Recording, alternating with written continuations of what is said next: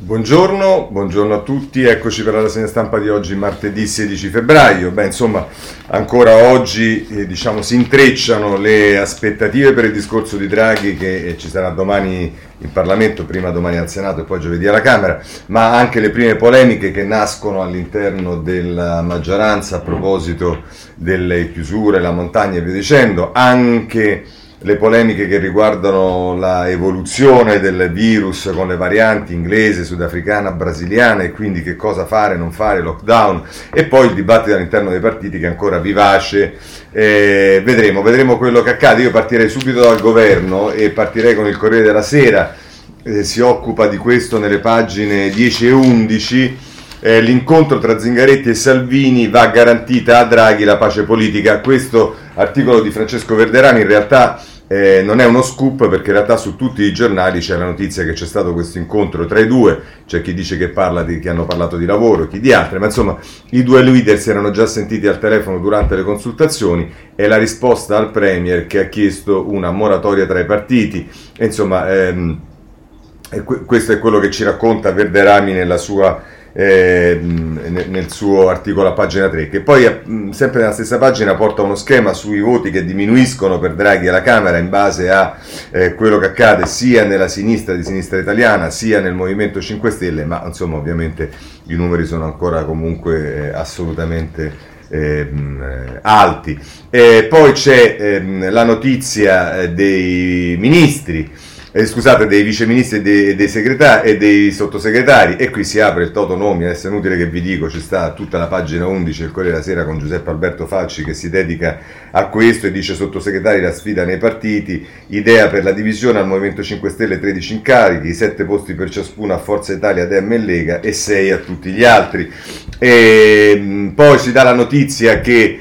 Ehm, eh, capo di gabinetto sarà Antonio Fucine, Fuc, Funicello eh, e resta Chieppa già con Conte e quindi diciamo eh, Funicello che è stato tra l'altro il capo di gabinetto di Paolo Gentiloni quando è diventato Presidente del Consiglio, insomma eh, tornerebbe a Palazzo Chigi, personalmente ovviamente questa è la mia opinione, eh, sono contento perché è una persona che siamo amici insomma quindi so, conosco la sua professionalità. Questo è quello che ci dice la Repubblica, nelle, eh, scusate, il Corriere della Sera nelle pagine 10 e 11. Se andiamo sulla Repubblica, in questo caso il governo è nelle pagine 2 o 3 e, mm, e dice speranza nel mirino della Lega, Luigi Bolognini e Diego Longhin eh, governo diviso prima della fiducia, Garavaglia attacca l'ordinanza che blocca le riaperture, vedremo poi il capitolo delle riaperture, la montagna e via dicendo, ma Palazzo Chigi dice è stata una decisione condivisa, non può agire da sola, è mancato il rispetto degli operatori e ancora il ritardo dovuto al passaggio di consegne tra gli esecutivi. Eh, a pagina 3 della Repubblica c'è il retroscena, la nuova strategia di Salvini, bordate contro i nemici per condizionare il Premier, l'ansia di coprirsi sul fianco destro dove Meloni è rimasta la sola a fare opposizione e ieri incontro con Zingaretti, vedete che torna anche qui con Carmelo Lopapa, alla Camera abbiamo parlato di eh, occupazione, questo è quello che eh, così la mette eh, eh, Repubblica, che poi c'è anch'essa la sua pagina sui sottosegretari, la pagina 10. Eh, anche qui i partiti giocano il derby dei sottosegretari in prima linea. Fratelli, Forza Italia e Lega, la giustizia in pista Crimi e Sisto, oh mamma mia no, speriamo Crimi no, eh, gli interni Candiani e Mauri, i vertici del PD pensano a una rappresentanza femminile, sì, anche se Mauri è l'unico nome, ma vedremo anche questo tema quando affronteremo i partiti, il tema del PD è esattamente quello della questione femminile. Questo su Repubblica, eh, guardiamo anche la stampa che è il terzo giornale nazionale, anche in questo caso la, politica viene legata dopo tutte altre questioni, la montagna, la variante, i vaccini, a pagina 10 ed è eh, sottosegretari, la Lega vuole il Viminale, Paola Anzuini sarà portavoce del Premier, un caso la permanenza di Castelli al MEF fu molto aggressiva con Franco, Renzi punta alla giustizia, ci dice eh, il, eh, la stampa e poi anche qui Funicello torna dopo Gentiloni, intellettuale machiavelliano, chi è il nuovo capo di gabinetto di Draghi, vicino al PD, colto, abile a navigare tra leader diversi. eh, questo è quello che ci dice la stampa. Abbiamo anche domani che in prima pagina la mette così: Draghi alla prova del coronavirus, riaprire tutto oppure zero Covid. Sulla chiusura delle piste da sci il Premier si schiera col fronte rigorista del ministro Speranza e dei tecnici, ma la destra vuole far riaprire subito l'attività economica, l'alternativa difficile è il modello dell'Australia. Così il domani in prima pagina. Abbiamo poi il messaggero nelle pagine successive alla prima, la pagina 2 eh, Piano Draghi, la nuova Italia in cinque capitoli. Domani il Premier in Senato per la fiducia. Tra i punti sblocco delle infrastrutture e denominatore ambientale. E qui ci si avventura su quelle che potrebbero essere le questioni che saranno affrontate per quanto riguarda la pandemia, sistema sanitario rivisto e, gi- e digitalizzazione dei dati, per quanto riguarda la solidarietà, la coesione sociale come filo conduttore, sui vaccini più personale sedi, accelerare eh, le dosi, sull'Europa investimenti legati alle riforme di fisco, giustizia civile e pubblica amministrazione per quanto riguarda i giovani, scuole aperte più a lungo e risorse per i docenti. Questo è quello che eh, ci dice il eh, messaggero. Eh, il foglio, come di consueto, ha tutta una serie di articoli che, pa- che iniziano a pagina eh, in prima pagina e poi proseguono a pagina 4, andiamo, ah, scusate, nella prima pagina dell'inserto, andiamo proprio qui, intanto ci si occupa del, eh, diciamo, del, ehm, eh, del chiedo scusa, eh, non solo poltrone, il governo al maschile e il punto della questione, secondo eh, Eva Cantarella, qui si dice 23 ministri, 15 uomini e 8 donne, il tempo di fare i conti, come bastava il colpo d'occhio della foto del giuramento, e nel PD all'interno del governo Draghi, e qui si pone il problema del PD, lo vedremo dopo con altri articoli. Poi eh, Carmelo Caruso ci dice come sarà il discorso del Premier al, alla ricerca dell'altra fiducia e poi sotto eh, si parla dei problemi all'interno della Lega, il gioco di Salvini e il ministro Giorgetti, malesseri nel carroccio. E c'è Valerio Valentini che fa parlare centinaia della Lega che dice il turismo per la Lega sarà una trappola e poi anche qui si parla con Stefano Cingolani eh, si parla della geopolitica dei capi di gabinetto, cosa ci dicono le prime nomine. Insomma, eh, il foglio si occupa più direttamente dei ehm, partiti. Ma eh, vi segnalo anche il Sole 24 Ore che a pagina 3 si occupa di cosa aspetta il governo. Draghi, Covid e rilancio si cambia. Verso la fiducia, eh, e qui appunto si parla di domani che c'è la fiducia, verso la fiducia domani il Premier al Senato evidenzierà la necessità di accelerare su virus, vaccini, ristori e recovery. La maggioranza, la Lega già in pressing Giorgetti, d'accordo con il Premier, dopo la fiducia un calendario delle emergenze. Si dice che al Senato si parte da 262 sì, eh, vabbè insomma, eh, vedremo che cosa accadrà. A questo punto vorrei... Ehm, eh, proprio a proposito di quello che Draghi eh, dirà in Parlamento segnalarvi la eh, Repubblica, pagina 9. Draghi al Senato un discorso breve per chiedere unità e tre riforme, è Claudio Tito, fisco, giustizia civile e pubblica amministrazione, i tre settori su cui il Premier proporrà domani interventi di revisione strutturale legati anche al recovery plan. E poi cardini ineliminabili della sua impostazione saranno l'Europa, l'Atlantismo e l'ambiente, considerando l'attenzione per quest'ultimo come una necessità. Questo è quello che ci dice eh, Repubblica, eh, abbiamo visto anche eh, il messaggero. A questo punto direi di vedere due commenti. Il primo è quello del, di Carlo Verdelli sul Corriere della Sera, in prima pagina, il titolo è La fiducia capitale e sociale articolo che poi prosegue da un lungo articolo a pagina 26 di cui noi prendiamo soltanto un estratto, ma perché ci sembra la parte più significativa che è quella conclusiva. Nei suoi discorsi alla Camera e Senato sicuramente Mario Draghi illustrerà come intende procedere con che tempi e con quali modi. Lecita aspettarsi interventi di spessore come l'articolo a sua firma pubblicato sul Financial Times il 26 marzo 2020 o il discorso che ha tenuto al meeting di Rimini dello scorso 18 agosto.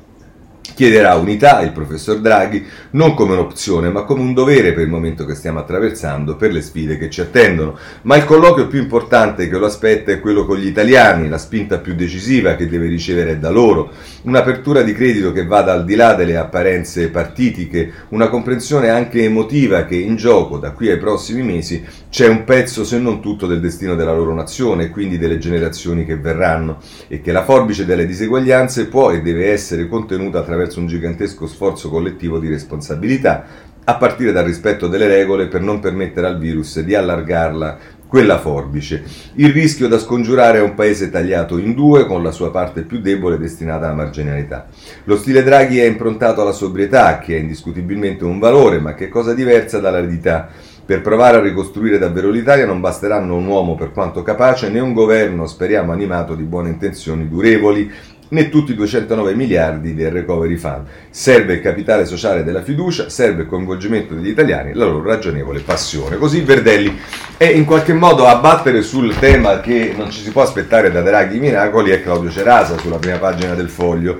Eh, non fate di Draghi il nuovo messia, dice tra l'altro Cerasa, ma come tutti i grandi piloti che arrivano a guidare una macchina tanto ambiziosa quanto difettosa, non potrà non fare conti con il, gusto, eh, il guasto di un motore che da molti anni non gira come dovrebbe e come potrebbe.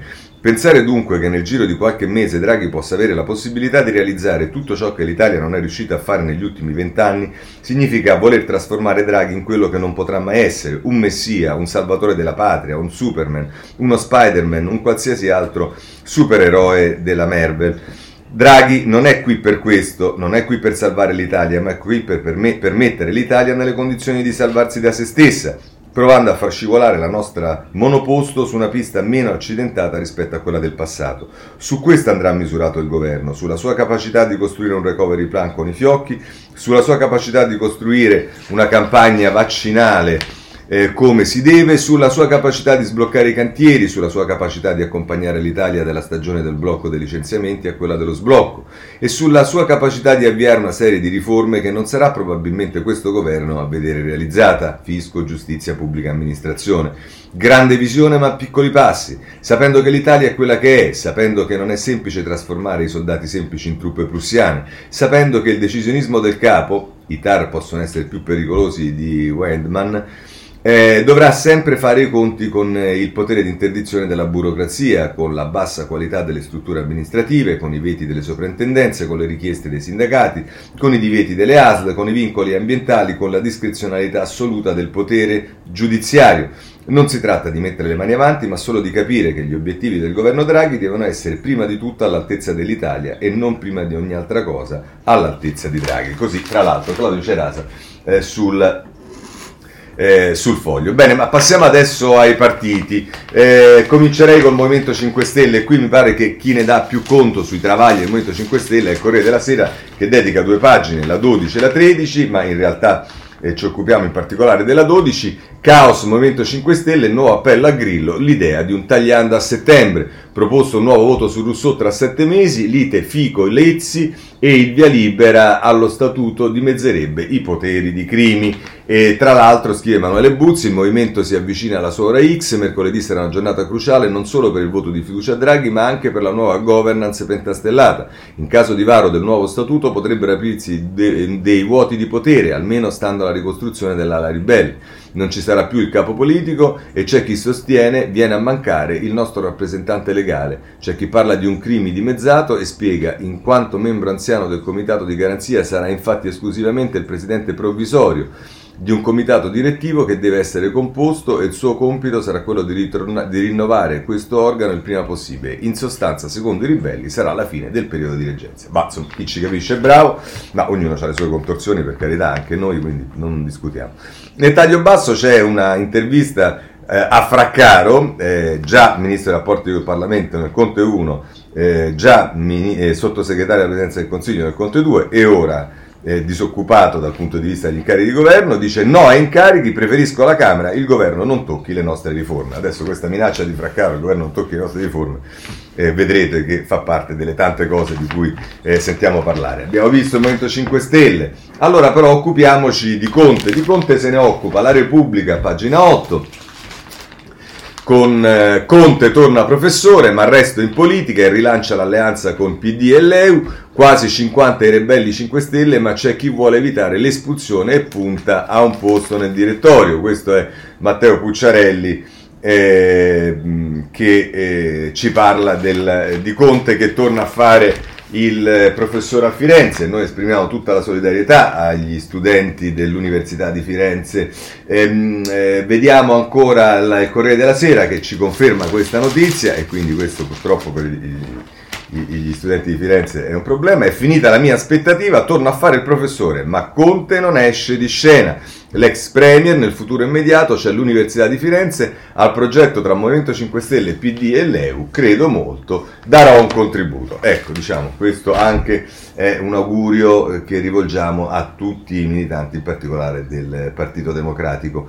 Bene, abbiamo visto Conte, adesso vediamo il Partito Democratico, perché qui il Partito Democratico ha un problema non indifferente che è quello delle donne. Cominciamo dal Corriere della Sera, vediamo a pagina 13, è finita la mia aspettativa. Ah, scusate, no, questo è Conte. Taglio basso. Noi, eh, è un'intervista alla senatrice Fedeli. Noi donne PD ora vogliamo i posti da viceministro. Cioè, capite, dopo che diciamo, sono state fatte fuori da posti di ministro, dice voi vi accontentate? No, noi non ci accontentiamo, votiamo, vogliamo i voti da eh, i posti da viceministro, cioè ci accontentiamo. E infatti la Meli la intervista e dice ma e ora vi riscaricano, eh, vi risarciscono con i sottosegretari? E risponde la Fedeli, per l'amor del cielo, la parola risarcimento è sbagliata, quindi non i sottosegretari, ma la parola risarcimento è sbagliata e impropria. Il tema non è affatto la parola risarcimento, il tema è che bisogna discutere in modo approfondito di questa sconfitta del Partito Democratico, perché è una sconfitta del PD, non delle donne del PD. E vabbè, non è che può pensare, non è che può passare in cavalleria. E guardate la conclusione qual è. Perciò una parte di noi donne ha chiesto la convocazione urgente della direzione, perché è un fatto politico dal momento che così il PD ha dato uno schiaffo a tutta la sua storia. Quindi noi vogliamo, ecco, il finale è questo, la convocazione della segreteria e poi noi vogliamo un equilibrio di rappresentanza nel governo cioè vice ministri e sottosegretari. Insomma, ripristiniamo la normalità e affrontiamo la gravità di quello che è avvenuto. Quindi non è che c'è il livello di responsabilità in termini della rappresentanza, no, c'è la quantità. Se sono presi tre ministri maschi e quindi diamo sette sottosegretari e tre vice ministri alle donne. E questo è purtroppo il dibattito che eh, si sviluppa nel Partito Democratico. Ieri avevo dato un consiglio non richiesto, oggi devo dire che mi fa piacere vedere che c'è qualcuno nel Partito Democratico che ci pensa ed è un'intervista a Marisa Rodano che ha compiuto 100 anni e dice le donne rifiutino i posti di consolazione, no alle quote, pari diritti. Dal punto di vista intellettuale è cambiato molto, ma nel pratico siamo agli anni 50. È un'interessante intervista che Annalisa Cuzzo Crea fa eh, alla eh, Rodano. E poi c'è eh, Giovanna Vitale che parla della De Micheli che si sfoga, la Dem, rilanciamo sulla vice segreteria, De Micheli si sfoga e insomma c'è tutto quanto si... Cioè, cioè, se, se il dibattito, che io ritengo un dibattito serissimo, e una delle ragioni per le quali sono volentieri in Italia Viva è perché questa questione, non in termini di forma, non così a vanvera, ma nella sostanza e nella pratica quotidiana, nonostante questo comporti ovviamente anche il sacrificio anche del, eh, diciamo di, di, di, di, tante persone di, sesso maschile che potrebbero svolgere ruoli e via dicendo, ma una delle cose categoriche che Renzi ha messo fin dall'inizio è che ci sia una eh, diciamo, parità di incarichi e di responsabilità all'interno del partito, del governo, anzi in alcuni casi si è trattato addirittura di una eccedenza, pensate soltanto al governo precedente dove c'erano due donne e un uomo, due ministre e un sottosegretario, ma insomma questa è una regola ed è una delle ragioni per le quali io eh, sono orgoglioso di far parte del Partito Democratico, però vedere questo dibattito che alla fine eh, non coglie il punto fondamentale che se tu vuoi valorizzare eh, una eh, come dire, rivoluzione politica anche all'interno del tuo partito, una crescita di determinati valori, eh, non puoi poi alla fine accontentarti che vengano sfregiati dal punto di vista dei ministri in quel modo e poi che ti danno tre sottosegretari e due viceministri, perché purtroppo questo ehm, diciamo, non ti porta da nessuna parte. Ma poi come detto ognuno si occupi dei cavoli suoi e quindi io mi occupo di Italia Riva e sono ben lieto di occuparmi di Italia Riva e andiamo alla stampa eh, a pagina 11 Zingaretti prova a placare la rivolta, le donne Dem, la ferita resta aperta, nessun aventino sulle nomine, però fioccano accuse al leader, confronto in direzione. E vabbè, e poi c'è un'intervista a Roberta Pinotti, il PD pensa che la parità sia fatta solo di statuti, ma ora se ci chiamano non possiamo dire di no. Eh, poi ce lo spiegherete perché se vi chiamano non potete dire di no. Va bene, lasciamo perdere, non facciamo eh, ulteriori eh, valutazioni, ognuno può valutare per conto suo del perché se vi chiamano non potete dire di no. C'è anche il domani a pagina 4 che si occupa di Zingaretti e delle donne eh, pagina 4, le donne del PD sono in rivolta, sotto accusa finiscono le correnti, la senatrice Roberta Pinotti è tra le più apprezzate nel partito, sono pronte a fare battaglia politica, dice. Non, non c'è una linea unitaria, ma la certezza è che per conquistare un ruolo occorre imporsi nel dibattito interno. Eh, eh, prendendo un sottosegretario, diciamo. Vabbè.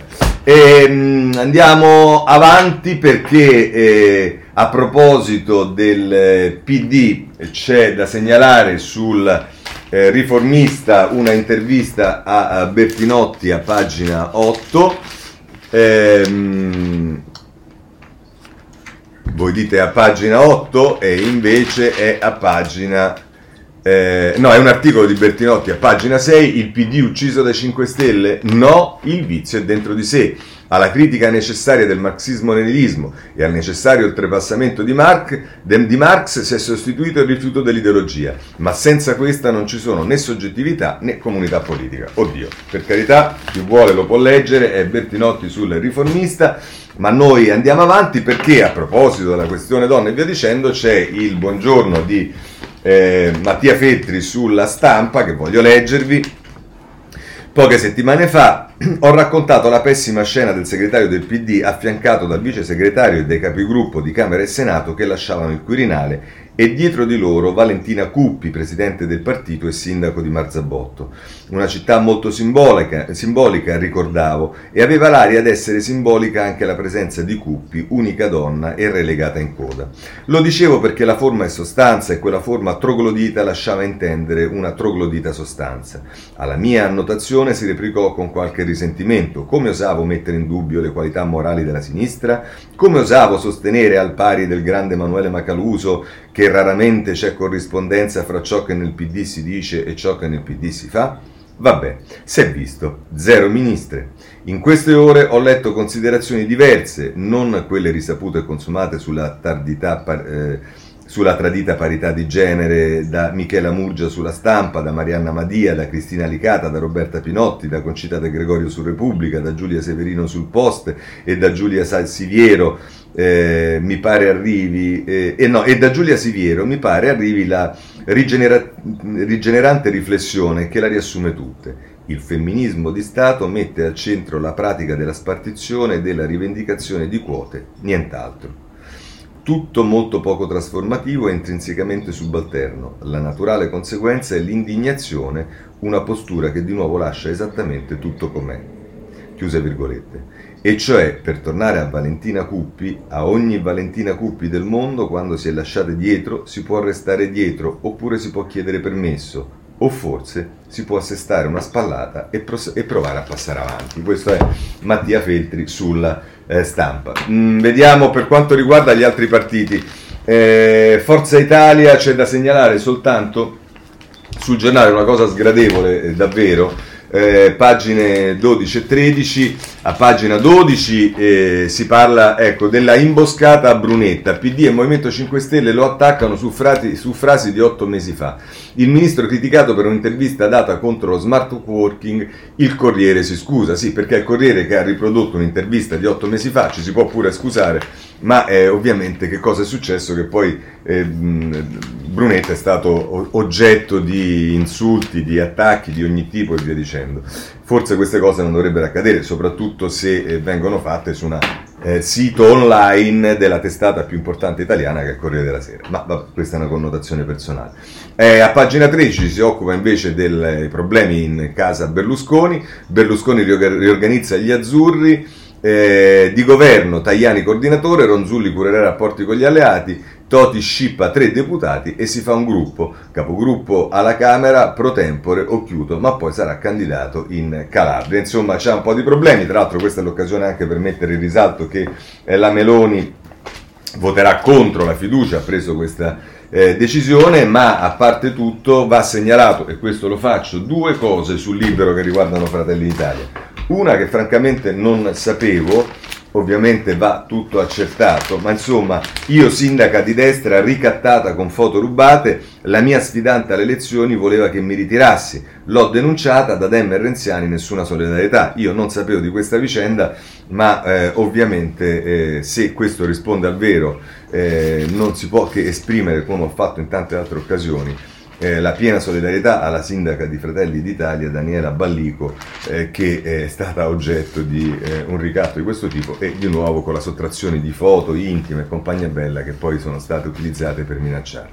E poi però a pagina 8, sempre di Libero, è di moda menare i seguaci della Meloni, la destra che avanza fa paura, così contro i suoi attivisti crescono gli atti ostili. Sabato a Torino l'attacco a colpi di catene da bicicletta, aggressione a militanti di Fratelli d'Italia e anche questa è l'occasione per esprimere, come abbiamo fatto in tante altre occasioni riguardo anche altri, eh, piena solidarietà e condanna soprattutto per la violenza in qualunque modo venga esercitata. Poi sempre da libero ci dobbiamo cuccare, ma questo lo dico solo ai fini della cronaca, perché noi siamo democratici nella nostra rassegna stampa, e Alberto Luppichini che ci dice la parabola del fondatore di Italia Viva.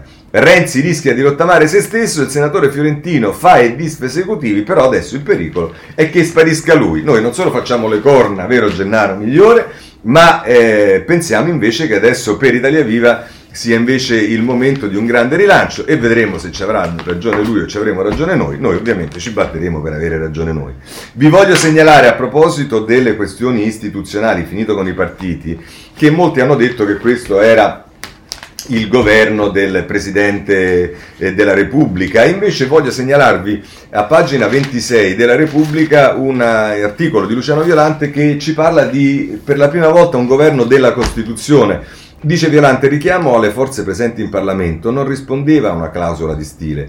I parlamentari, dice la Costituzione, rappresentano la nazione senza vincolo di mandato. Il Presidente, rappresentante dell'unità nazionale, eletto dal Parlamento, ci si riferisce a Mattarella, ha richiamato alla propria responsabilità chi, per voto popolare, rappresenta direttamente la nazione.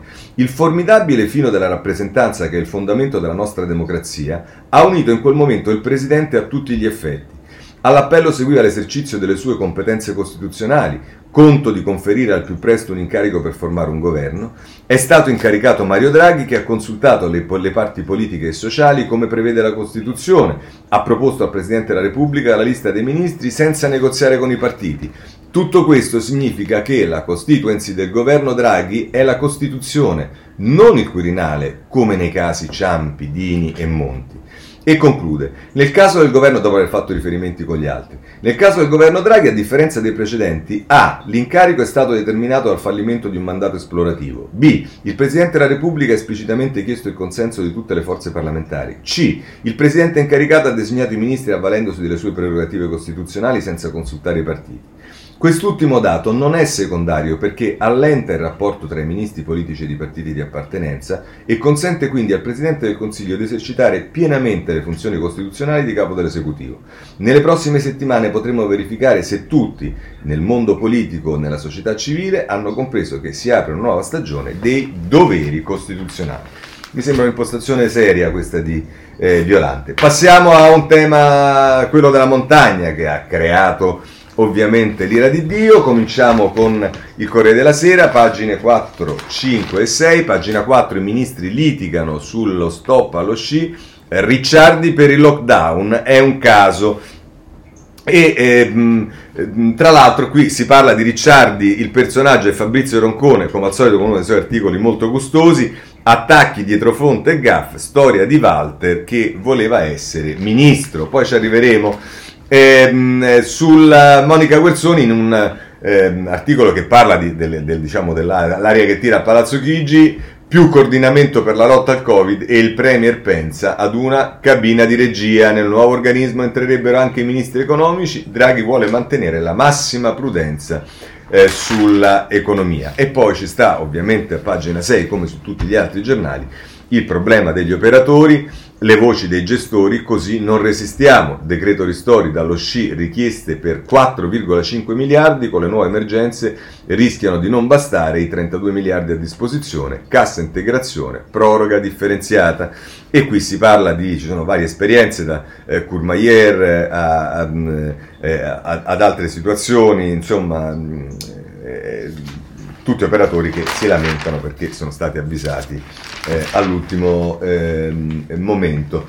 E, ehm, la Repubblica, pagina 4, ehm, si parla più in generale del turismo, ma comunque l'anno zero del turismo, approfittiamo dello stop per ristrutturare gli hotel, il virus ha svuotato le città, 53 miliardi bruciati, 220 mila posti di lavoro persi, tutte le speranze sul vaccino, servono prestiti e sgravi per rifare le strutture. Qui è il, il turismo che pensa eh, al futuro. Se invece andiamo eh, sulla stampa, anche qui sono le pagine 4 e 5 dedicate a questa, l'Italia che si ribella la rabbia dei ristoratori, lo spettro del lockdown fa esplodere la protesta, ora ci aiutino sul serio. Ehm, e poi la rivolta dello sci, c'è chi apre, chi apre, lo stesso e chi porta i turisti in taxi, ci prendono in giro. E insomma ci sono poi interviste allo chef, allo, allo, allo sciatore, insomma ehm, il disagio ovviamente è molto, ma vedremo che se il disagio è molto, guardiamo il giornale nelle pagine 6 e 7 per esempio, è anche perché sono stati tutti avvisati dal pomeriggio, dalla sera alla mattina sostanzialmente. Pagina 6, Lucia Galli, regioni, alberghi e maestri, la furia bianca per lo stop, l'urlo, pazienza finita, situazione drammatica e un sindaco dice no alle elemosine, all'elemosina, fateci lavorare. Ehm, Oltre ai ristori pure i danni, conto per lo sci a 6 miliardi, vedete come cambiano le cifre. Poi il ministro del turismo Garavaglia, perdite gravi, da subito i risarcimenti con il quinto decreto. Eh, vedremo che cosa succederà, perché Garavaglia ieri nella conferenza stampa che ha fatto a Milano ha detto chiaramente che il tema non è i ristori, ma eh, il, eh, i danni da pagare e qui ovviamente bisogna capire questo che cosa vuol dire. Anche il messaggero, voglio segnalarvi nelle pagine 4 e 5, ehm, eh, la prima lite sullo sci, Lega contro Speranza, ordinanza irrispettosa, Garavaglia dice assurdo che un ministro decida da solo, ora indennizi immediati, il titolare della sanità dice prima la salute e il braccio di ferro si sposta sui, sui ristori e anche qui ci sta l'operatore, dice è stato il colpo di grazia, avevamo fatto assunzioni. E poi c'è il racconto di altri operatori che dicono ci hanno preso in giro, esplode l'ira dei gestori e c'è chi rimane aperto lo stesso e poi però vedremo che su tutto il tema del eh, che cosa fare il Premier per, eh, per, la linea dura e ai virologi parlate di meno, vedremo, vedremo poi eh, quello che eh, succede. Ma mh, dico vedremo perché su questo abbiamo eh, gran parte degli editoriali di oggi. E sono editoriali direi tutti abbastanza centrati sulla stessa cosa. Sulla montagna proprio ehm, e, e, su questa decisione del governo ci sono vari, ci sono, voglio prendere due editoriali, quello di Sergio Rizzo sulla Repubblica in prima pagina, la trappola dell'incertezza che prosegue poi a pagina 27 e, e noi andiamo a vedere la parte conclusiva di questo intervento, dice eh, Sergio Rizzo, una situazione capace di innescare già a poche ore dall'insediamento del governo di Mario Draghi uno scontro politico al color bianco. Il ministro del turismo leghista Massimo Garavaglia accusa il collega della salute Roberto Speranza di mancanza di rispetto per i lavoratori della Mentagna, mentre il capo del suo partito Matteo Salvini chiede di mandare a casa il comitato tecnico scientifico che non può cambiare idea in dieci giorni. Un bel modo di cominciare a lavorare insieme per l'inedita e singolare maggioranza che si appresta a dare fiducia all'ex presidente della BCE. Di sicuro non può funzionare in questo modo, non è accettabile che un governo, sia pure in una situazione di emergenza, cada regolarmente nel medesimo errore. E qui vedete che Rizzo parla del fatto che, al di là del fatto che la Lega possa specularci, il problema c'è. Quante volte nell'ultimo anno sono state assunte decisioni tardive sulle chiusure, precipitando pezzi dell'economia nel peggiore degli incubi per un'attività commerciale? L'incertezza, appunto, e questo vale tanto per le imprese quanto per i cittadini. In un frangente così drammatico non è più nemmeno tollerabile l'interminabile processione televisiva degli esperti e dei superconsulenti, chi pronto a giurare sull'ineluttabile necessità di un lockdown totale, precisando però di non averne discusso con i responsabili dell'eventuale chiusura, chi determinato a installare il dubbio sull'efficacia del vaccino contro le varianti esotiche del virus, chi risoluto nell'affermare l'esatto contrario, una corsa continua a stressare gli italiani sottoscrivo, l'ho detto mille volte, sottoscrivo questo che scrive Rizzo. Ed è stupefacente che non ci si renda conto delle ripercussioni causate da questa incredibile mancanza di senso di responsabilità nei confronti di un'opinione pubblica sempre più disorientata anche perché quasi generalmente priva di una prospettiva chiara per l'uscita dal tunnel. Pochi fortunati possono sapere quando, come e da chi avranno il vaccino e quale vaccino poi. La maggioranza degli italiani brancola nel buio, ma forse è sbagliato anche stupirsi. Come in tutte le cose, anche in un governo la differenza la fanno sempre le persone ed è qui evidentemente che qualcosa forse non va. Eh, insomma, ci va abbastanza pesante Rizzo, eh? Eh, riferito alle persone, presumo che quantomeno se non si riferisca al ministro si riferisca a una parte del, del CTS, Arcuri e compagnia bella. La stessa cosa è insomma lo stesso tenore l'editoriale di Massimo Giannini sulla stampa. Siamo grati a Mario Draghi che nella prima riunione del Consiglio ha spiegato ai suoi ministri di limitare le dichiarazioni perché il governo parla solo dopo aver fatto qualcosa. Principio indiscutibile e condivisibile che marca una cesura netta con il caos creativo dei governi precedenti. Ma la gestione del dossier Sci e del caso Ricciardi è purtroppo una falsa partenza. Non segnala il nuovo che avanza, ma il vecchio che resiste. Di fronte al Covid e alle sue pericolose varianti abbiamo sempre appoggiato misure draconiane, ancorché dolorose, ma qui siamo oltre, non si può fissare la ripresa delle attività sciistiche con un mese di anticipo e poi decidere la proroga improvvisa del lockdown a poche ore dalla riapertura. E se lo si fa perché il rischio dei contagi impone, lo impone, allora si ha il dovere di spiegare ai cittadini le ragioni di un'ordinanza urgente che fa saltare i piani di tante famiglie e i ricavi di tante imprese. Sarebbe bastato almeno che il riconfermato ministro della Salute si fosse presentato ai TG di prima serata per dare conto al Paese di queste gravi decisioni. Non lo ha fatto e ora Speranza è già nel mirino di un ministro leghista, Garavaglia. Baruffe e chiozzotte degne di un pentapartito della Prima Repubblica, non di una grande coalizione della Terza. Lo stesso vale per l'incontenibile foga esternatoria dei virologi che fuori dai circuiti istituzionali non fa aumentare la precauzione ma solo la frustrazione, come dimostra la rivolta di San Valentino dei ristoratori. Al nuovo governo si chiedono trasparenza, tempestività e responsabilità. Dobbiamo prendere atto che in queste ore di battaglia al coronavirus mancano tutte e tre. Draghi vorrà rimediare in fretta. Parlare poco va benissimo, ma una sola condizione, che si parli chiaro. E questo è Massimo Giannini sulla um, stampa. Poi però ci sono anche, diciamo, ragionamenti che partono da questo e vanno un po' oltre. Uno di questi è quello di eh, Sallusti sul eh, giornale in prima pagina che tra l'altro dice si è detto io ci credo che questo sarebbe stato un governo diverso da quello assai pasticciato che lo ha preceduto. Domani al Senato sapremo dalla via voce del Presidente quanto e come questa diversità prenderà forma. Il discorso di insediamento è atteso come manna dal cielo, colpa o merito dell'aspettativa creata dalla sua discesa in campo. Draghi è un generale abituato a comandare eserciti, quelli economici e finanziari, in cui colonnelli e truppe rispondono a rigide regole dell'obbedienza al capo e eh, amano semmai eh, tramare nell'ombra e in silenzio. La politica è cosa altra, ministri e leader di partito non rispondono al Premier ma al consenso e al loro ego e per questo non possono essere né rimossi né zittiti, si chiama democrazia. L'unico modo per impedire il caos è prendere l'iniziativa, giocare d'anticipo nella sostanza e pure nella comunicazione. Su ogni dossier gli italiani vogliono sapere e credo ne abbiano il diritto che cosa pensano non Tizio e Caio ma il loro primo ministro che è vero che non hanno votato ma sicuramente hanno hanno evocato e invocato. È un lavoraccio? Sì, lo è. In altre parole, e stando all'emergenza Covid, la strada che il governo intende percorrere è quella degli imprenditori o quella di speranza? Alla guida ci saranno Arcuri e Ricciardi o si intende cambiare mano? Senza fretta, ma qualche certezza, penso sarebbe utile dichiararla. E questo è Sallusti.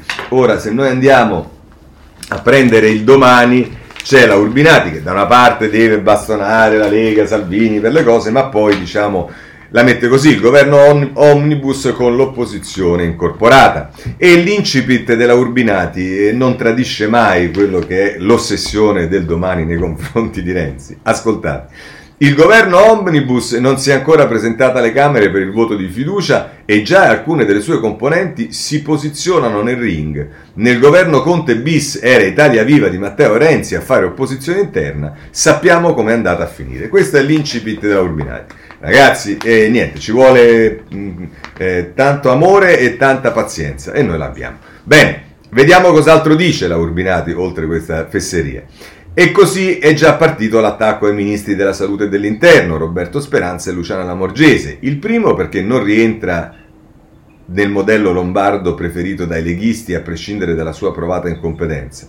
La seconda perché, nonostante le recenti aperture all'europeismo, la Lega resta pur sempre un partito xenofobo e nazionalista, ma anche partito durissimo all'attacco, ma è anche partito durissimo l'attacco al consulente del Ministero della Salute Walter Ricciardi, troppo severo per gli interessi produttivistici della base leghista che vuole correre accettando i danni collaterali dei ricoveri in terapia intensiva di deceduti. Oh, Urbinati, ma tu te lo ricordi che questo Ricciardi è quello che nel pieno della pandemia, all'inizio, senza mascherina vicino al capo della protezione civile, spiegava agli italiani che per i sani, ce l'ha fatto vedere ancora ieri il telegiornale, la mascherina non serviva a nulla, salvo il fatto che dopo un mese abbiamo scoperto che la mascherina era una delle tre cose fondamentali insieme al distanziamento e a lavarsi le mani per proteggersi dal virus. Adesso, per carità, va bene tutto, ma non è che noi dimentichiamo completamente con chi abbiamo a che fare, eh? perché sono poi quelli che... Eh...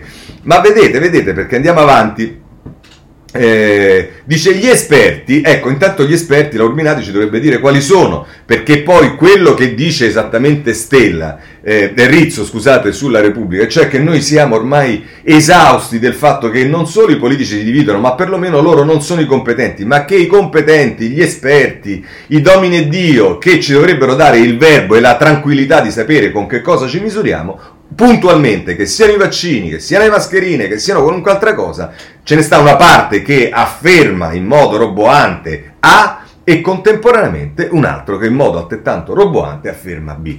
Questa storia deve finire perché la pagano gli italiani, la paga lo stress che vivono gli italiani, lo paga la frustrazione degli italiani e che ci sia qualcuno ancora che venga a difendere gli esperti in quanto tali, gli esperti in quanto tali si parlassero prima, trovassero una decisione comune e dicessero almeno loro una parola unica rispetto a questioni fondamentali che non sono filosofiche o politiche, ma riguardano la salute di tutti noi. Bene, gli esperti, scusate l'intemerata, gli esperti non esistono per Salvini, tutti loro sono partigiani della prudenza, della immunizzazione, della chiusura delle attività commerciali se necessario, ma sempre partigiani.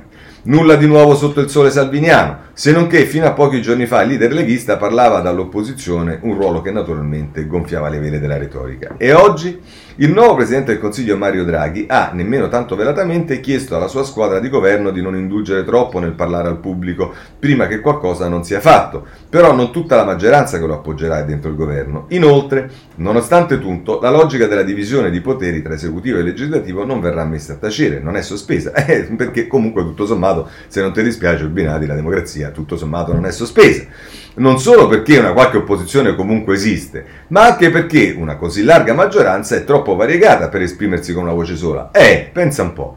E poi stare nella maggioranza non è proprio la stessa cosa dell'identificarsi con il governo, come ci ha rammentato Italia Viva. Eh, e così ci si illude che si, si pensa che la litigiosità, la polemica, la permanente guerra di parole, accuse ultimamente, verrà a tacere.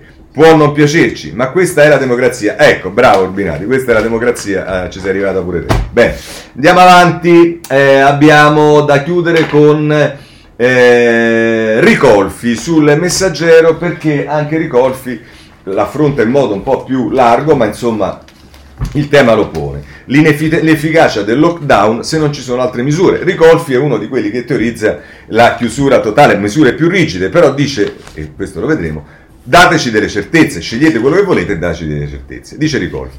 La politica sanitaria del governo Conte bis ha causato decine di migliaia di morti e affossato l'economia.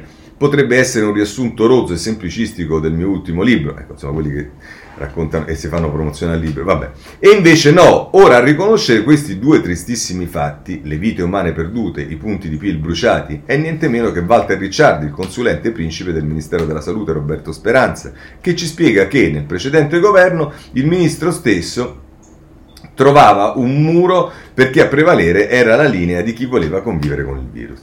Nella sostanza, un atto di accusa gravissimo verso il ministro della Salute, se è vero che in fin da ottobre il consulente lo avvertiva del, della pericolosità della linea, il consulente è sempre quello che diceva che le mascherine non servono a niente, della pericolosità della linea sanitaria adottata e se è vero che il ministro ne condivideva analisi e suggerimenti, allora come ha fatto il ministro stesso ad avallare una linea che avrebbe causato decine di migliaia di morti e affossato l'economia, volendo lasciare da parte il passato, ora che Draghi sta per annunciare il suo programma, ci piacerebbe che venisse finalmente detta una parola chiara sulla politica sanitaria svolta finora e su quella futura. Andiamo a pagina 20 eh, del eh, Messaggero, dove si conclude eh, l'articolo di, di Ricolfi.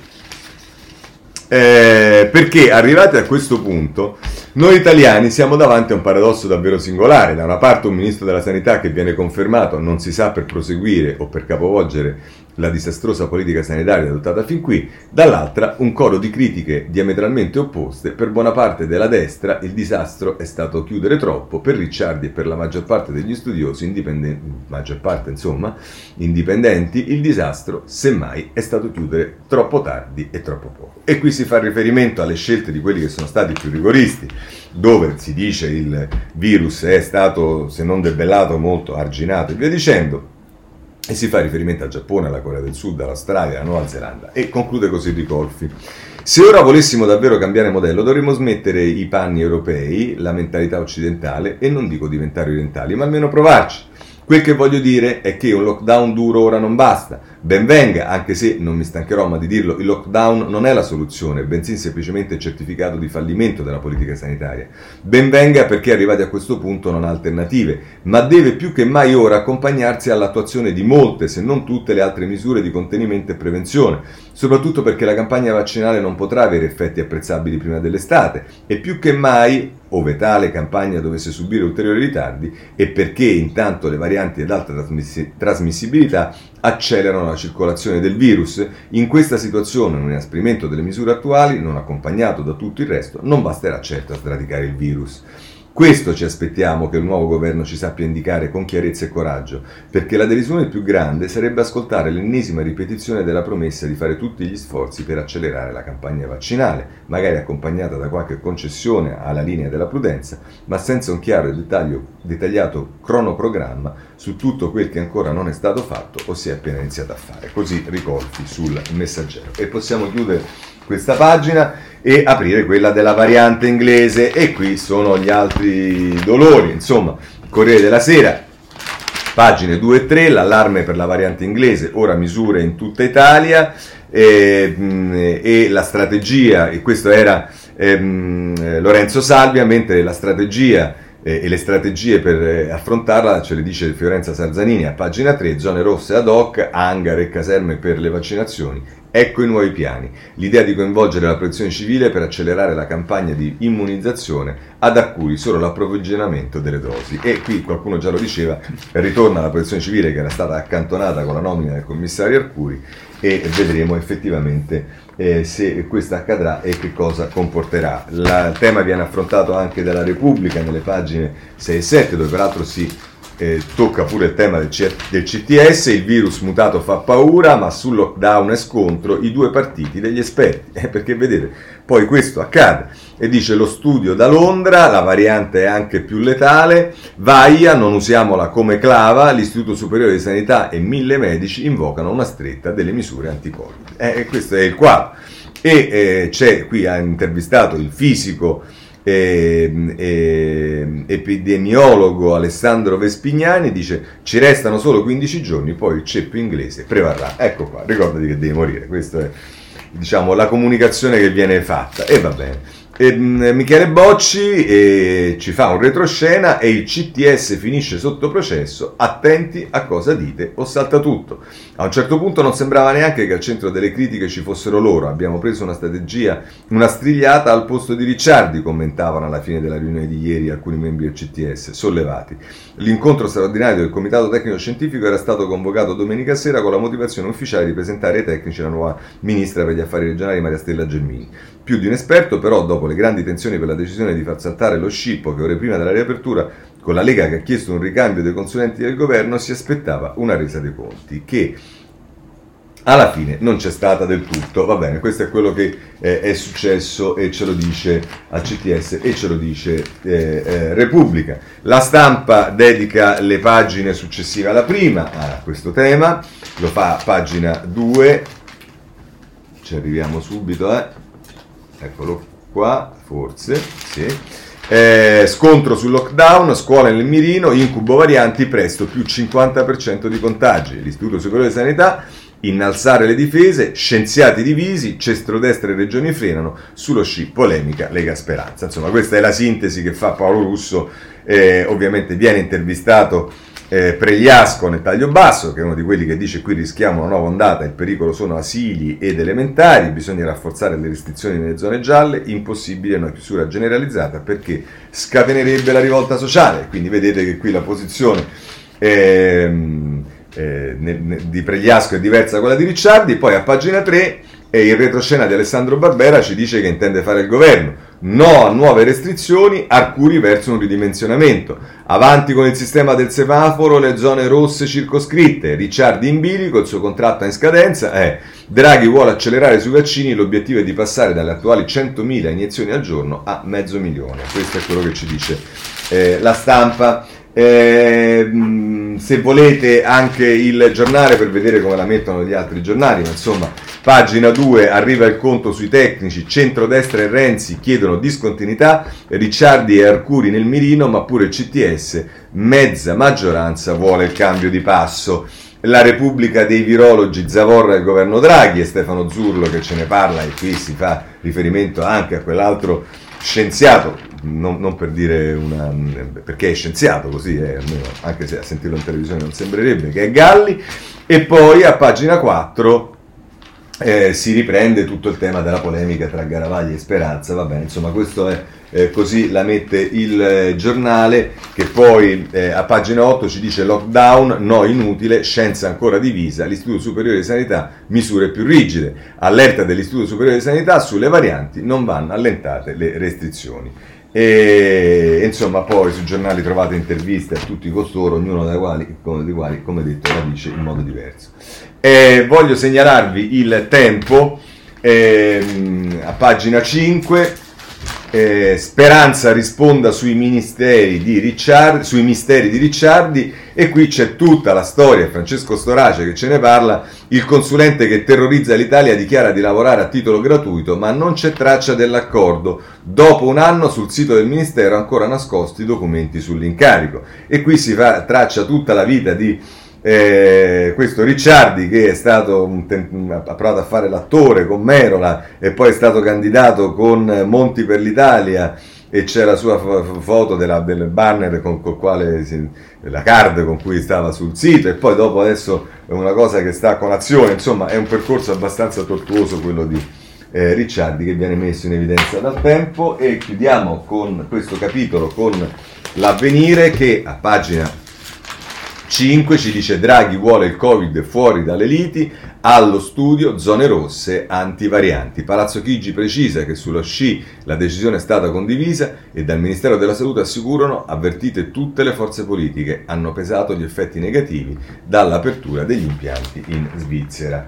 E, e anche qui ci sono le contraddizioni di Ricciardi, Ricciardi e lockdown, giusto, anzi no, l'eterna spaccatura del mondo scientifico e insomma qui ci sono tutte le cose, Galli, Ricciardi, Vaia, insomma ragazzi eh, andiamo avanti che è meglio. Eh, per quanto riguarda i vaccini, che è l'altro capitolo, anche qui Corriere della Sera, eh, pagina 8 eh, e 9, Italia a meno di 400.000 positivi, il sì dell'OMS all'uso di AstraZeneca, da Ginevra l'approvazione dell'emergenza per il prodotto anglo-svedese, via l'immunizzazione con milioni di dosi destinate ai paesi eh, più poveri e poi Click Day in Lombardia per gli over 80, assalto al sito e disagi. Eh, questo per quanto riguarda il, il, tema dei vaccini. C'è anche la stampa che dedica le pagine 6 e 7 a questo eh, argomento e in particolare, eh, eh scusate, scavallato, eccolo qui. Zaia mette sul piatto 27 milioni di dosi, pronto a portarle in dote ad Arcuri. Anche Lombardia, Piemonte e Liguria vogliono comprare in proprio. Crisanti dice è immorale. E a proposito di questa, a pagina 7 c'è il dossier curato da eh, Chiara Baldi e Luca Monticelli, regioni in ordine sparso, si vaccina a singhiozzo, la variante inglese di Laga, ma ancora pochi italiani hanno una prenotazione. Lazio capofila, via le adesioni in Piemonte, Lombardia, Calabria, fanalino di coda e se volete sul tema eh, di Zaia e di quello che sta facendo in Veneto potete andare anche sul libro che nelle pagine 2 e 3, quelle successive alla prima, mette in ampio risalto l'iniziativa eh, di Zaia. Altre notizie che a questo punto non sono legate al vaccino ma sono legate però a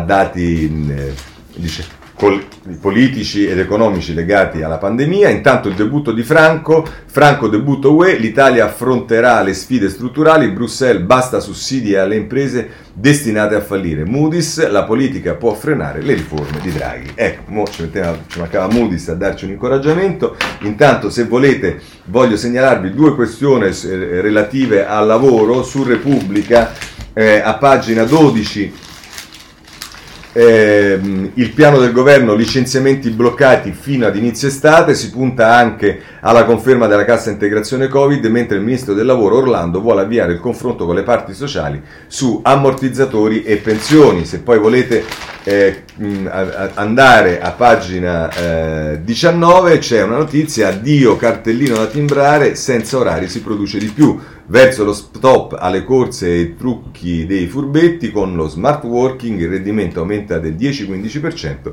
e si, ris- e si risparmia sui costi. Ettore Livini sulla eh, Repubblica. Eh, c'è il debito che esplode in Italia, ce lo dice il Sole 24 Ore in prima pagina, balzo del debito più 159 miliardi nel 2020. Le spese per Covid e ristori spingono l'esposizione statale a 2.569,3 miliardi. Banca Italia, effetto pandemia anche sulle entrate tributarie, in calo a 432,5 miliardi, meno del 6%. Eh, sempre per quanto riguarda eh, i dati economici c'è il tema della borsa che non va meglio del debito perché ci dice a pagina 12 il sole 24 ore ehm, che i danni del Covid a Piazza Affari bruciati 22 miliardi di profitti, gli utili del 2020 delle aziende in, in, nel MIB eh, scendono a 12,8 miliardi dai 35 del 2019. Eh, questo è il quadro anche diciamo, economico nel quale si trova a lavorare Draghi. Per quanto riguarda la giustizia, ehm, c'è il tema della prescrizione. Allora, innanzitutto voglio segnalarvi, perché questo tema poteva essere un tema esplosivo, ma sembra che a sminarlo sia proprio il, eh, l'autore dell'emendamento che prevedeva il, nel, nel mille proroghe il rinvio della riforma Bonafede sulla prescrizione ed è il... Ehm, eh, Costa di Azione, eh, che intervistato da Liliana Minella dice stop agli emendamenti, fiducia a Cartabia sulla prescrizione e dice, mh, mm, eh, dice tra l'altro... Ehm, eh, ah, mm, ora abbiamo cambiato pagina, tant'è che voglio dare un segnale immediato di fiducia e disponibilità verso la nuova ministra eh, Guardasigilli Cartabia. No, davvero, non ci credo, dice lei nel metodo ha già manifestato una profonda discontinuità studi, approfondimento e nessuna fretta di anticipare le sue posizioni, un approccio che rafforza il spirito costruttivo che Azione e più Europa hanno manifestato nei confronti di Draghi. Insomma, pare che ritirerà questo emendamento Costa, eh, però c'è poi invece Sansonetti che, riferito alla Cartabia non solo al tema della prescrizione, in prima pagina sul riformista, urgenza numero uno, prescrizione per ristabilire lo Stato di diritto. Cosa dice Sansonetti? Non è che noi siamo fissati con lo Stato di diritto, è che tutti quelli che hanno studiato queste cose sostengono che se non c'è Stato di diritto vanno in tilt la democrazia democrazia e i principi di libertà. È una cosa è certa e la si capisce colpo a colpo d'occhio. In questi tre anni di populismo al governo lo Stato eh, di diritto è stato smantellato con le leggi spazza diritti, spazza corrotti dicono gli autori, ma già non concetto di spazza, c'è qualcosa di profondamente contrapposto al diritto e alla legalità che non sono scope ma strumenti di precisione. E poi con le nuove norme sulle intercettazioni mirate o a strascico con il blocco della riforma carceraria, infine con l'abolizione della prescrizione, cioè di una misura prevista dalla Costituzione. E allora è chiaro che il primo compito del governo Draghi è quello di lanciare un messaggio con me lo Stato di diritto torna padrone. Prima prova a metà settimana il voto su alcuni emendamenti a mille proroghe, tra i quali quello del deputato di azione Enrico Costa che ripristinano la prescrizione abolita dal, dal ministro Bonafede dopo la sentenza di primo grado, anche in caso di assoluzione.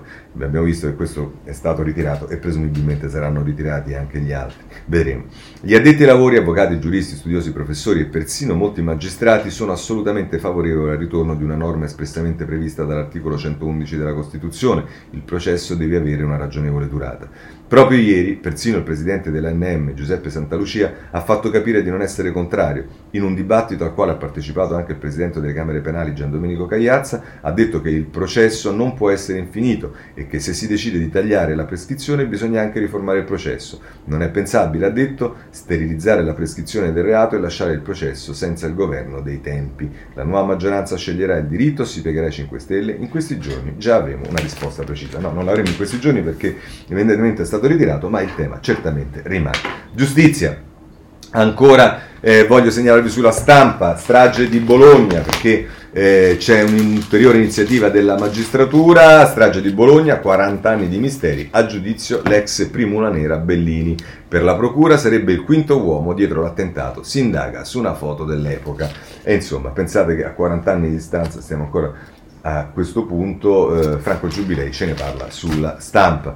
Ehm, ancora ehm, ehm, c'è una notizia scoop che dà il tempo, ma non solo il tempo, le dà spazio anche molto il messaggero, ma insomma il GIP, che poi in realtà è un GUP, si fa aprire il ristorante. Il giudice del caso Gregoretti a Roma, in zona arancione, voleva mangiare con la figlia. Aveva sentito come test Conte e gli era venuta una gran fame, così fece aprire un locale per lui, pizzicato lì da Filippo Roma, disse non ho violato la legge, è un DPCM, pago solo la multa. Insomma, eh, questi sono i giudici e poi sono convinti in talune occasioni di essere onnipotenti. Eh, una notizia che ci dà il messaggero, ci avviciniamo alla chiusura, che eh, può riguardare alla fine sconfinare anche in un problema di giustizia, anche che lo sarà sicuramente perché ci saranno delle cause. Eh, l'ho vista solo sul messaggero, a pagina 13 riguarda Facebook. Facebook rubati i dati di 36 milioni di italiani, hackerato il social network privacy a rischio per gli utenti di tutto il mondo. Password, numeri di telefono, indirizzi mail, le informazioni sensibili finiscono in vendita.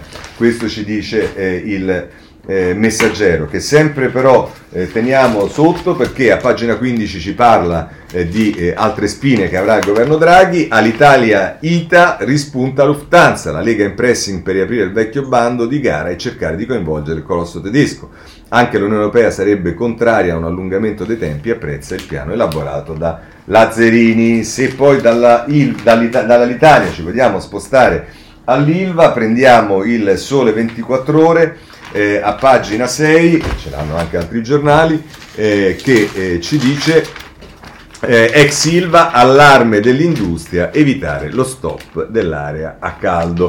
Eh, questo a proposito delle iniziative del TAR di Lecce. E, mh, chiudiamo con la notizia WTO perché eh, a proposito, diciamo, in controtendenza con quello che avviene nel Partito Democratico, invece il WTO ci dice a pagina 17 che è una donna che, guiderà, che lo guiderà, la signora del commercio, meno barriere per tutti, Ngozi Okonio Iweala, scusatemi, nigeriana, prima donna a capo del WTO, Alessandra Muglia ce ne parla nel Corriere della Sera e non solo, segnalo anzi su questo, sulla stampa, un commento a pagina eh, 19 se non erro, eh, di... Ehm, eh, di che non è 19 ma è 21, di eh, Francesca Sforza. Bene, eh, politica estera, chiudiamo rapidamente quello che succede in Catalogna, lo trovate su tutti i giornali, in particolare Corriere della Sera, pagina 19, mentre invece dalla Repubblica voglio segnalarvi due pagine, la pagina 14 che eh, ci ehm, si occupa del, eh, nei fortini dell'ISIS eh, sui monti dell'Iraq preparano il ritorno, i reduci dello Stato Maggiore del Califfato si allenano con le nuove milizie, si rivedono le brigate femminili, l'obiettivo di fare emuli in Europa. Pietro Del Re, che poi invece con Vincenzo Nigro, la Repubblica, a pagina 15 si occupa dei rapporti tra Turchia ehm, scusate, della Libia, Turchia e Russia in Libia sono un problema, Europa ferma in passato, Italia può attivarsi, questo è eh, quello che eh, ci dice ehm, la, eh, la, la Repubblica. Eh, Myanmar, segnalo l'avvenire, che eh, non solo l'avvenire, ma l'avvenire in prima pagina. Eh, Myanmar non ci sta, resistenza al golpe, Stefano Vecchio, Vecchia, un reportage eh, per l'appunto, e poi mh, ehm, per quanto riguarda eh, l'India, ecco, e chiudiamo con questo, la stampa eh, a pagina 17 eh, che ci dice cospira contro il governo di Moody, finisce in manette la Greta indiana. Di Shah Ravi, accusata per aver suggerito ai contadini in sciopero di utilizzare il manuale dell'ambientalista svedese. Bene, male, anzi, con questo chiudiamo la rassegna stampa di oggi. Se volete ci vediamo domani alla stessa ora. Buona giornata a tutti.